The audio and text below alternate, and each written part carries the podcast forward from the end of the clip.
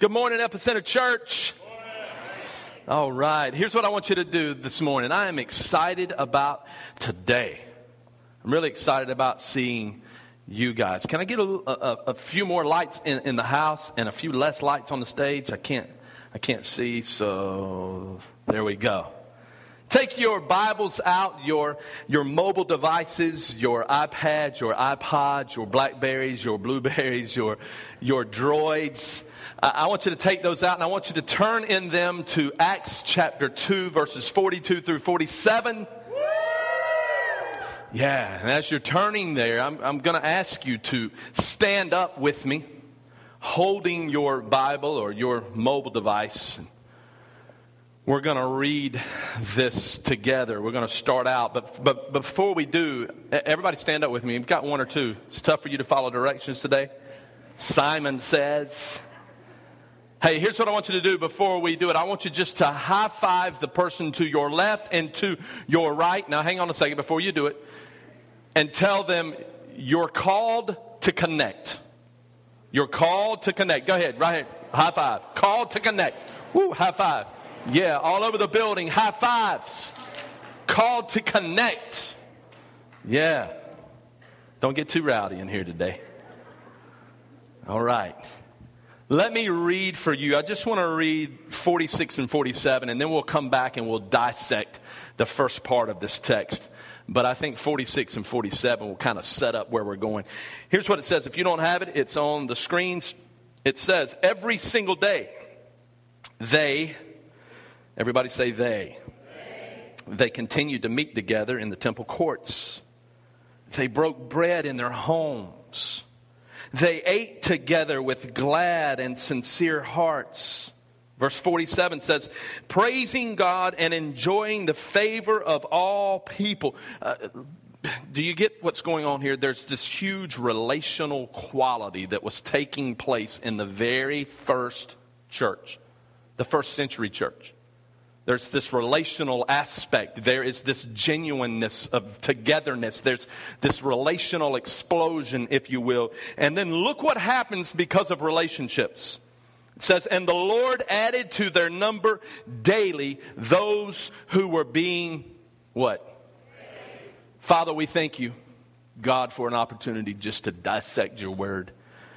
Today, God, we want to jump into your word. And Father, I don't want to add anything to your word or take anything away. God, I don't want people to see me. I, I want people to see you in me. And so today, God, I ask you to take this word and may it pierce even the hardest of hearts.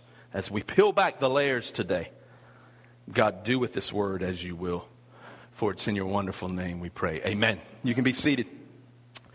Well, welcome to week number three. It's really week number three and four um, because last week we were in the series, but Teen Challenge was here. And, um, but this is actually the teaching session number three. Uh, so I want to welcome you to that. But let me just say this. By now you've understood that this is Go Fish, this passage or this teaching series is an action series. It's an action oriented, in your face, blood and guts verb. Hello? It's a series that will demand response out of you. Now, not just response throughout this series, but hopefully you will embrace some of the principles that we are looking at in this, in this series, and you will continue to respond for the rest of, of your life because we've been looking at the very mission of the church. The mission of every Christ follower. We've been looking at the mission of Epicenter Church, which is to reach people who are far away from God.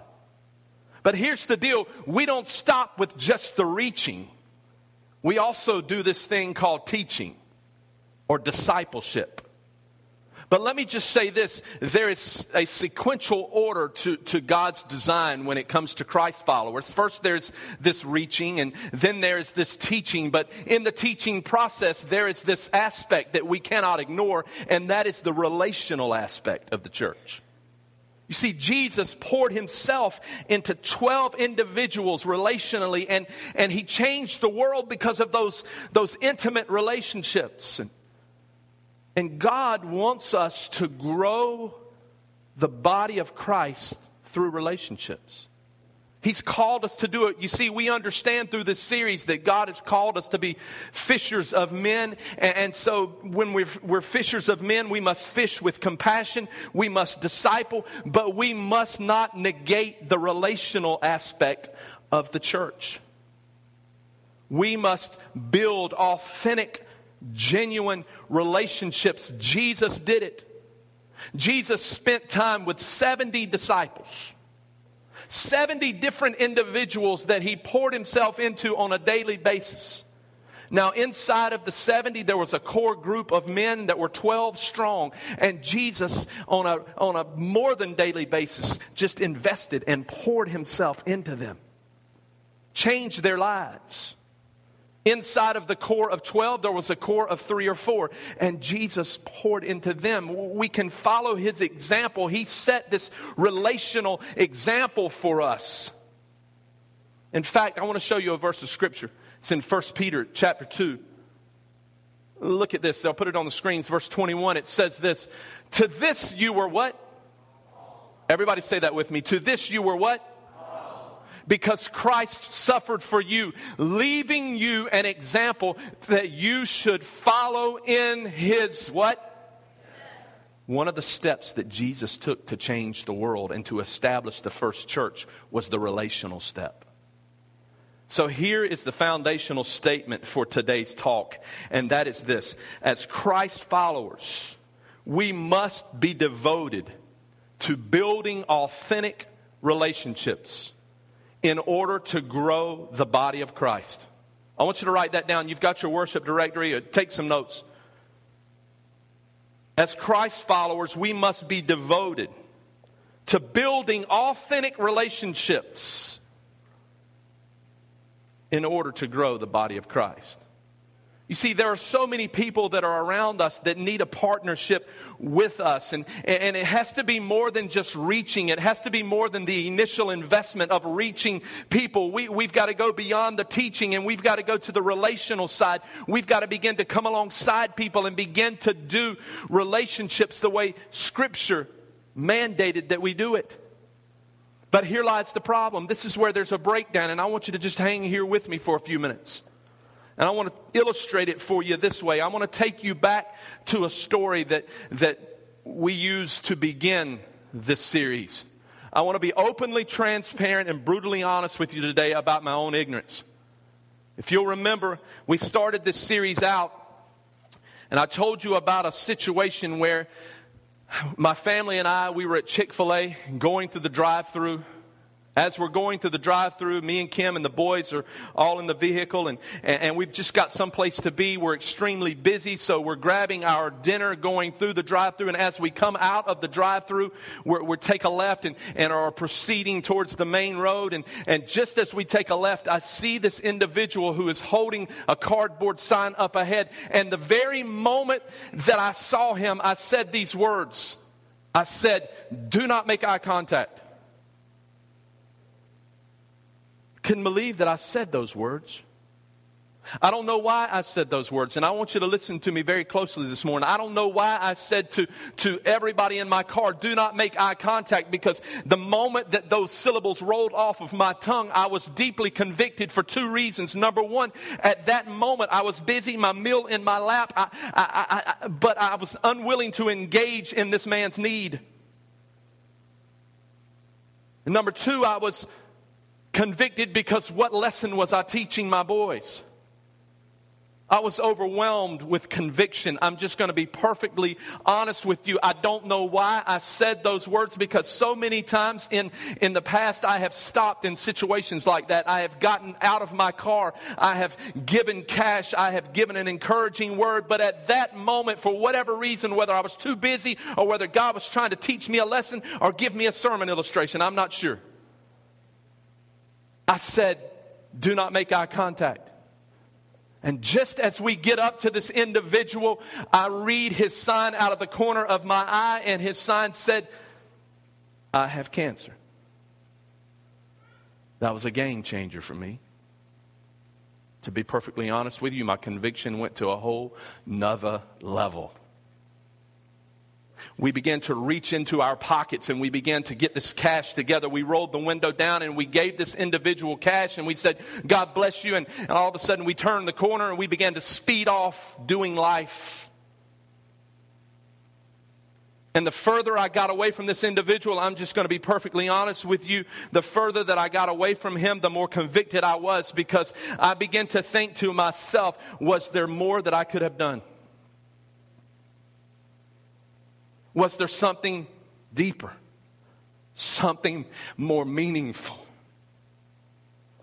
Could I have done something relational for this individual? Could I have gotten out of the car, found out his name, prayed with this guy? And the further I got away from it, even up until this day, I've been deeply convicted that I missed this opportunity. Maybe this dude was impoverished relationally.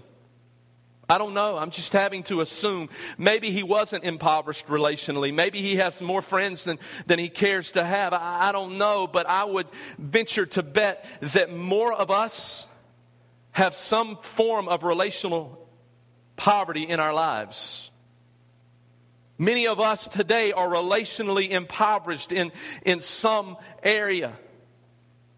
You see, maybe the person that's holding the cardboard sign is not the dude on the, on the corner, but maybe it's the single mom. And she's relationally impoverished, but yet she's in a community of believers. Maybe it's not a, a single mom, maybe it's someone who's in your family who is relationally impoverished, but yet they're connected to a biblical community.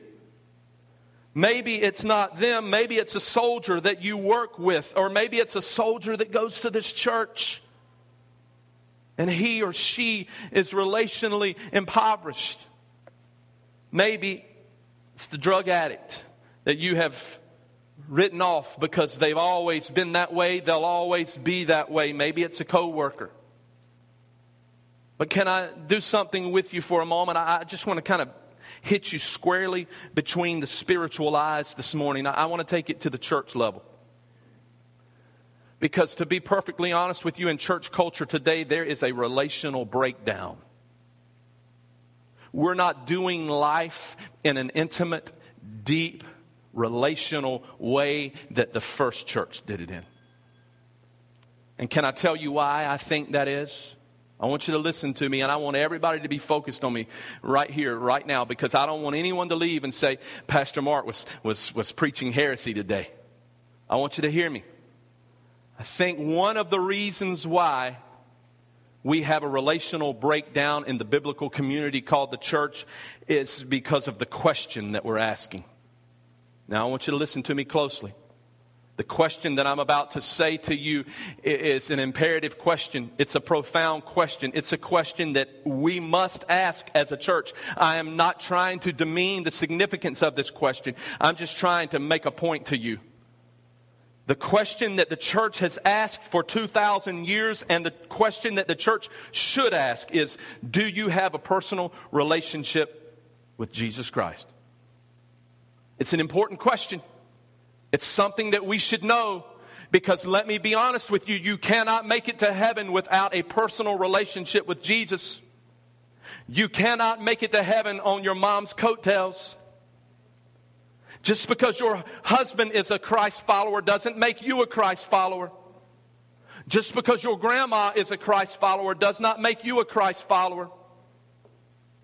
You're no more a Christ follower because of your grandfather than you are a police officer because you're in Dunkin' Donuts. Hello? Forgive me, all the police officers upstairs. Just kidding. You see, we have to have this personal relationship with Jesus. That's an important question. But there's a breakdown. You see, we're good at the initial investment. We're good at, at seeing, making sure that people know Jesus. The church is, is pretty good at that. But we're horrible at the second question. You see, I think this question should follow the first question. And that question is this Do you have a shared relationship with Jesus? Do you do life? Do you do your spiritual journey with others in an intimate, way? Do you have significant spiritual relationships with people who know what your difficulties are, who can pray with you, who can help you, who can be right alongside of you and partner with you? You see, because that's where there's a breakdown. We, we, do pretty good initially. We do pretty good when it's passing cash out of the car to someone who's in need. We're, we're pretty good at the salvation part of it. But what about the relational? Because there's a huge gap. In fact, let me tell you something. I, I sat on a committee several months ago for our denomination, the Assemblies of God. And I want to tell you something that's tragic. We sat on this committee trying to figure out what to do about these statistics. Between the year 2005 and 2010, in our denomination, in the Assemblies of God across the nation, there were 2.5 million people who gave their hearts to Christ. That's incredible. That's awesome. In fact, we, we applaud that 2.5 million people gave their hearts to Christ. Come on, I want you just to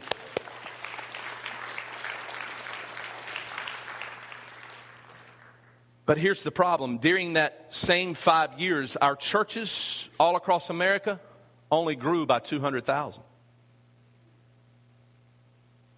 So what happened? We're good at seeing people saved, but we're bad at sharing spiritual relationships. We're bad at connecting. You see, there are people inside the church and outside of the church that desire a, a, partnership with someone who will come alongside them and help them do life, that will partner with them. But let me show you something. This is a verse of scripture that I think you need to see. It's in Philippians chapter 2, verses 20 through 22. Don't turn there, just write it down. You'll see it on the screen. This is a problem that's been going on since the early church, really. In fact, Paul writes this he writes to the church at Philippi, and we looked at the first verse and maybe even the second verse a few weeks ago, but I'm going to show you the, the third verse. It says this I have no one else like him. Paul is making reference to Timothy. He has no one else that's like Timothy who will come alongside of him and help him do life and help him walk the spiritual journey. He has no one to share in a spiritual relationship with. This is heartbreaking to me. Paul is probably one of the greatest men who ever walked the face of the earth. He wrote two thirds of the New Testament, yet he's saying, I have no one else like him. He's breaking his relationships down to one person. And look what he says who takes a genuine interest in your welfare. Look at the next verse, verse 21. He says, For everyone else just looks out for his own what? Hold on a second. and not those of Jesus Christ. So people are so consumed with their own interest, but they're not consumed with the interest of Jesus Christ. So you see, the spiritual relationships are beginning to fragment already. But look what happens in, in verse 22. He said, But you know what? Timothy has proved himself because as a son with his father, he has served with me in the work of the gospel. Wow, he's had this togetherness. He's been with me. He's worked with me. We've had this shared relationship. You see, l- let me say this to you. You're called to connect. You're called to have a, a, togetherness. You see, you're to connect to a biblical community, and while you connect to the biblical community, you're supposed to connect others to that biblical community. Hello? That's what we're called to do. We're called to connect. But here's the problem. And let me just be forthright with you this morning. Many of you, you're, you're not connected. Maybe this morning you have some relational difficulties. You, you have a lot of friends, you have a lot of acquaintances, but you have no real deep, meaningful, spiritual relationships. So, what I want to do with you today is I, I want to I want to kind of correct that. In fact, what I want to do is I want to take you on a journey in the early church in Acts chapter 2, verse 42. I want to take you through the first church. I want to show you what their lives look like, and then I want us to evaluate our lives and make sure that our lives match their lives. Because let me say this to you Jesus set up the early church. He came and he established the early church. Then he ascended to heaven. He said, This is what I want you to do. So, this is as pure as it gets. When you see Acts chapter 2, it is as pure as it gets. So, I want us to evaluate and see if our lives match their lives. So let's, let's begin and let's read some of these verses together. Now, l- let me say this to you. I'm going to read a few verses and then I'm going to stop and I'm going to offer some commentary. And, and so let's just begin in verse 32 or verse 42. It says, They devoted themselves to the apostles' teaching and to fellowship, to breaking of bread and, and to prayer. Everyone was filled with awe at the many wonders and signs performed by the apostles. Again, you can see in these two verses, there's all inclusive statements. It says all, they gave their all, they were devoted. We see everyone was filled, and there were many signs. There was this supernatural explosion that was taking place. It's just incredible. It's so surreal. This is the way it looked in first century church. This is the way it's supposed to look in the 21st century church. It's beautiful. There's no breakdowns. It, it, there's this extreme togetherness. And then look at verse 44. Luke writes this. He says, All the believers were what? All the believers were what? Loud. All the believers were what? Wow. And had what? Everything in common man, when I read that verse, I, am really, I'm just, I'm blown away to be perfectly honest with you. Because that is incredible. That is the definition of Epicenter Church. It's beautiful to me. And so I began to do research on this one verse. Here's what I discovered, and I want to share this with you. It's, it's in the New Testament when there was a reference made to the early church, there was one Greek term that they used most of the time. It was the Greek term koinonia. Let me tell you what this Greek term means. I hope you're taking notes. Koinonia, write this down. It means participation, it means partnership. When they were talking about the early church, it's participation, it's partnership. Some theologians translate that word this way. And I don't want anyone's mind to go to the gutter, so just hang with me for a second. Some theologians translate the word koinonia as relational intercourse. Not sexual intercourse, but relational intercourse. Where we do relationships in a deep, genuine, passionate, intimate way. It's the koinonia way. It's the early church way. It should be the epicenter way.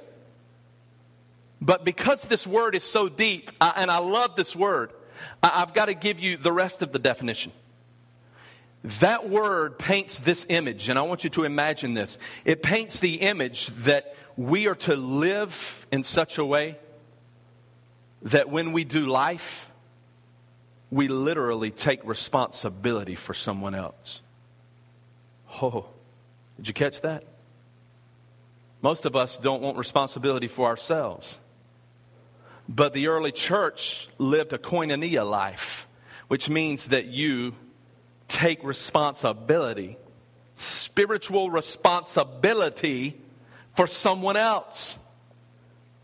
Now, let me just be transparent with you. What, what, does that mean? That means that when you see someone who is rejoicing, you rejoice with them. When you see someone who is hurting, you hurt with them. When you see someone who is happy, you're happy with them. When you see someone who is celebrating, you celebrate with them. When you see someone who is broken, your heart hurts for them. Hello? Koinonia. Let me say this to you as a pastor. This is probably one of the hardest things that I have to deal with as a pastor. And I want everybody right here. One of the hardest things that I have to deal with as a pastor is seeing someone fall away from Christ.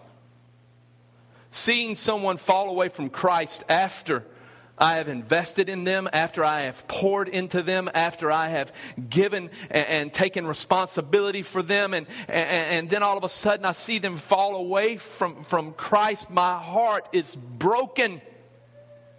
When I see this happen, I, my heart is, is grieved. That is because God has called us to have a koinonia relationship. But now I want you to understand something. I want everybody right here because I want you to see something.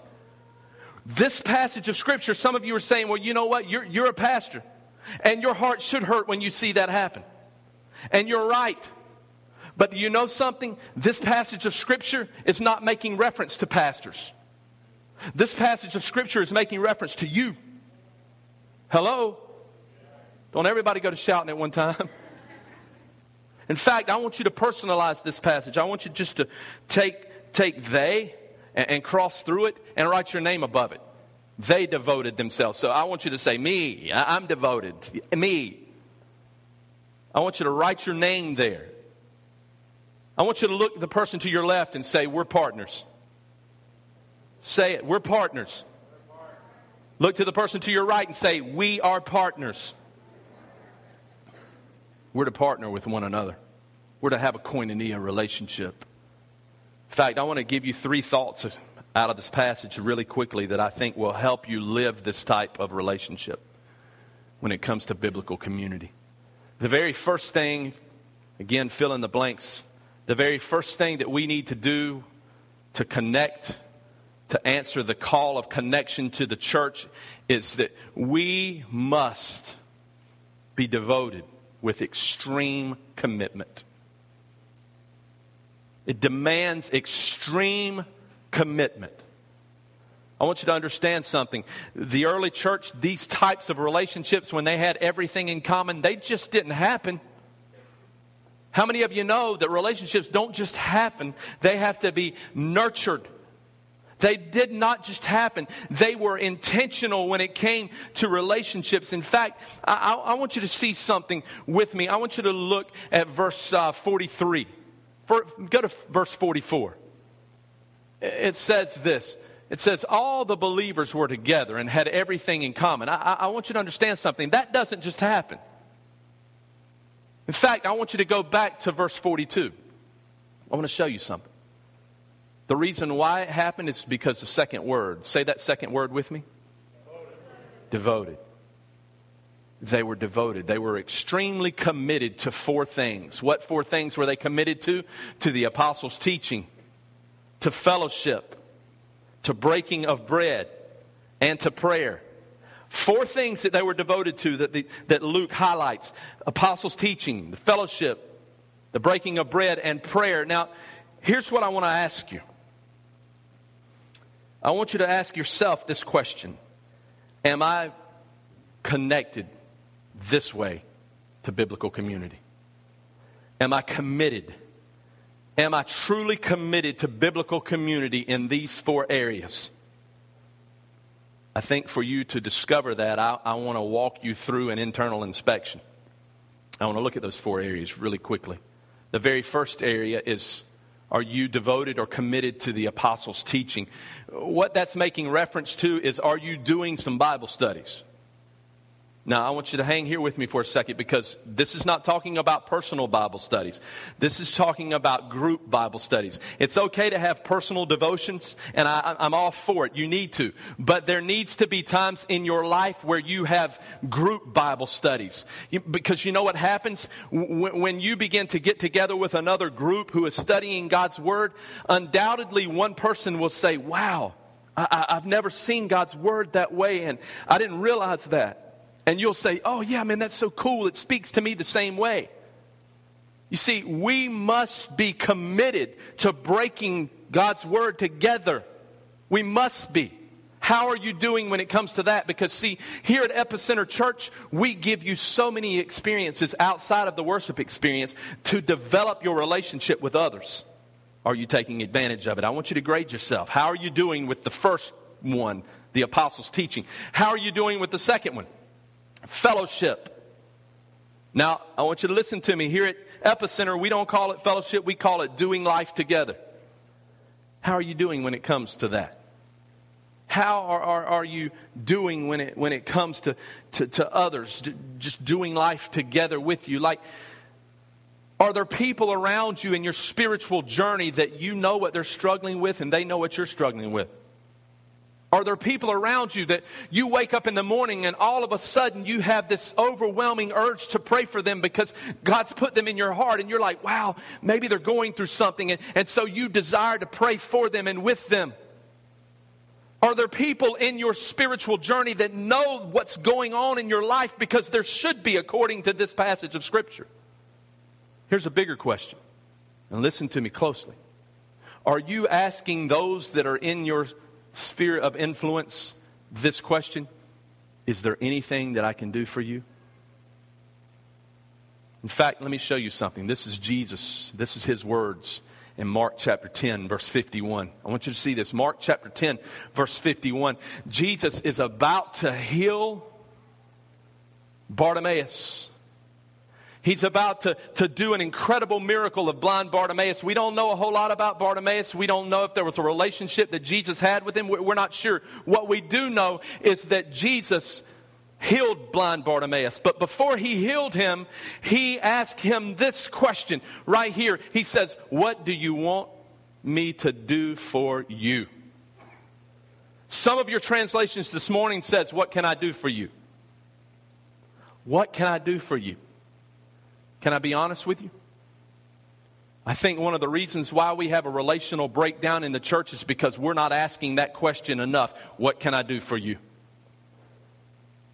We're not asking that question enough. What can I do for you? If those words are not rolling off your mouth when it comes to others in your spiritual sphere of influence, there's a problem.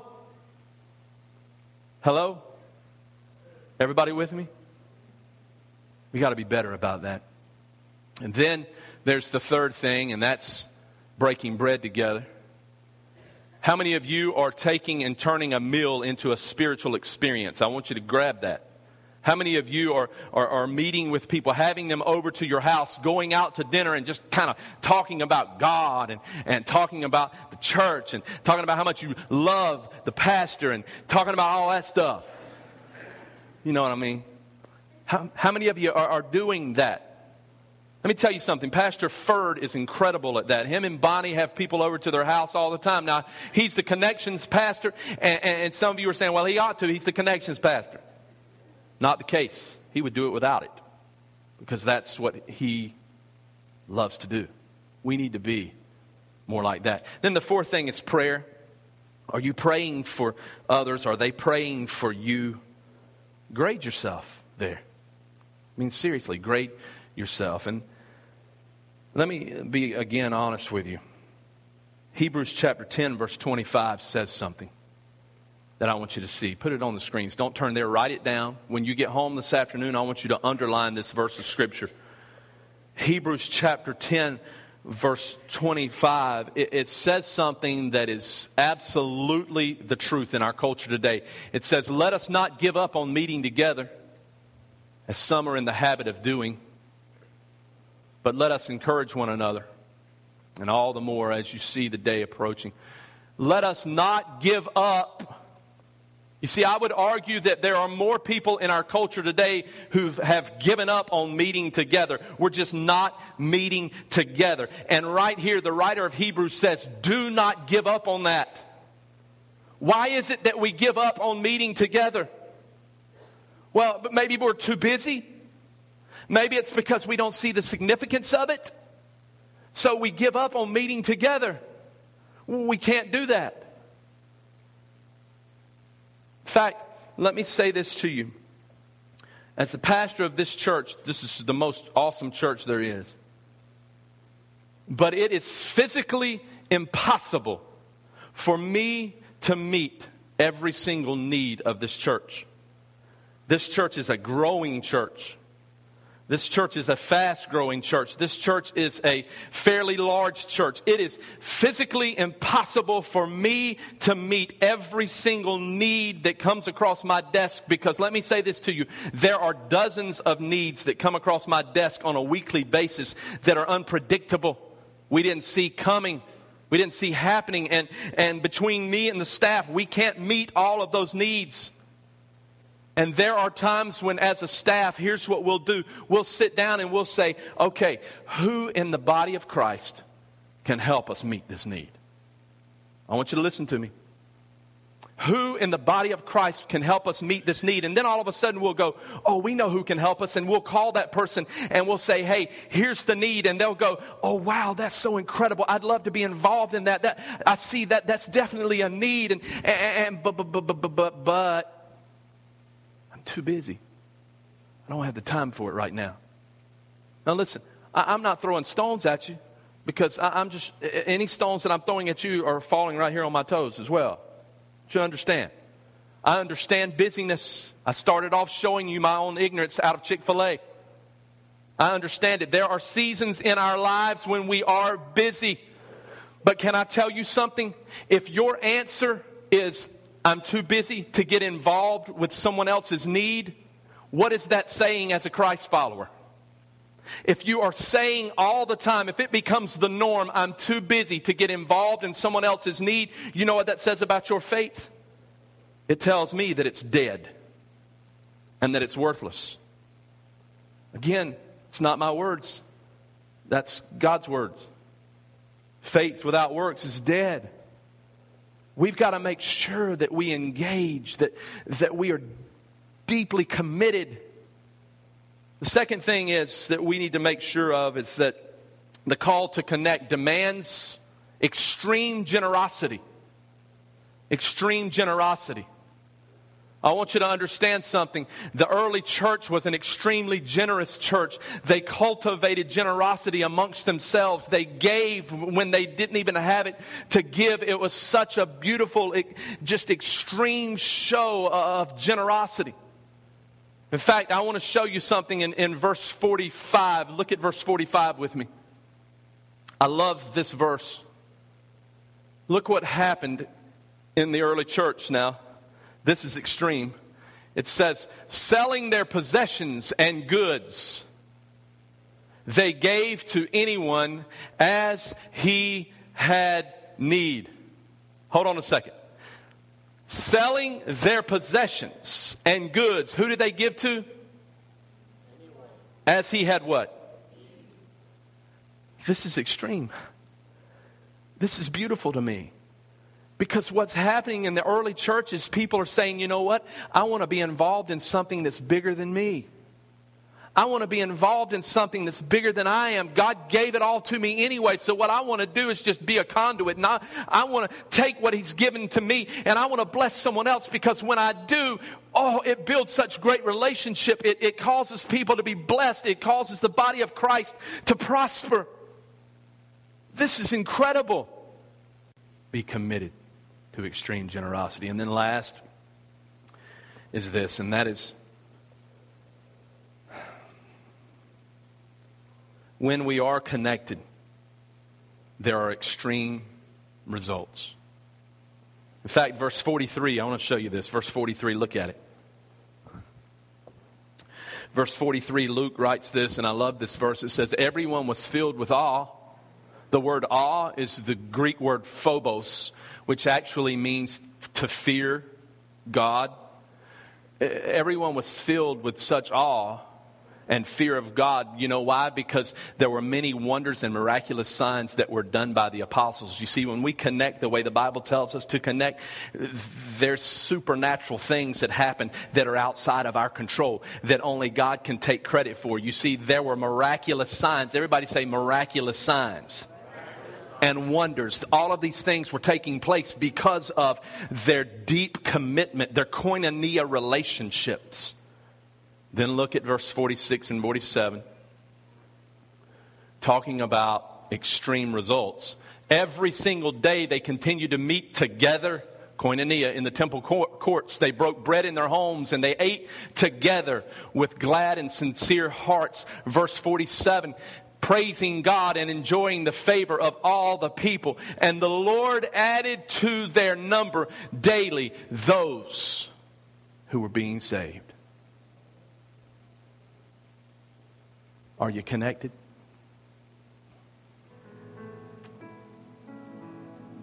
Really? Are you connected? I cannot tell you the number of things that Epicenter Church is involved in in our community as we speak.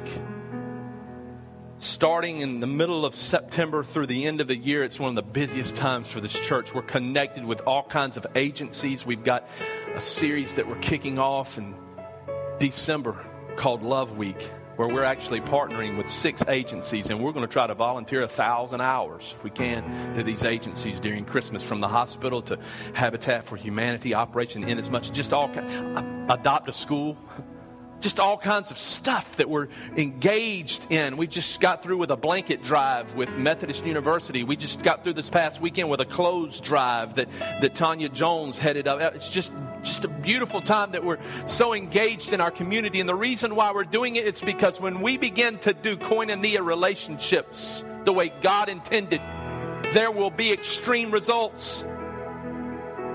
More than that, let me tell you this about this church. I cannot tell you the number of marriages that have been restored because of what's taken place here. Because people have come in and they've gotten connected and they've heard a word that has blessed them, and somehow, some way, they left changed. Cannot tell you the number of people that I've had the joy and the privilege and the honor to pray with around these altars who have given their heart to Christ and their lives have been forever changed because we were here and we cared for them. I can't tell you the number of people that I have prayed with and placed my hand in their hand and they have battled with some form of addiction in their lives. And because we've partnered with them and, and we've helped nurture them, we've seen their lives changed. That's why we're here to be the epicenter of change. Koinonia. Are you connected? Because today, some of you are in a position where you need some of what I've just described. And through your intimate connection,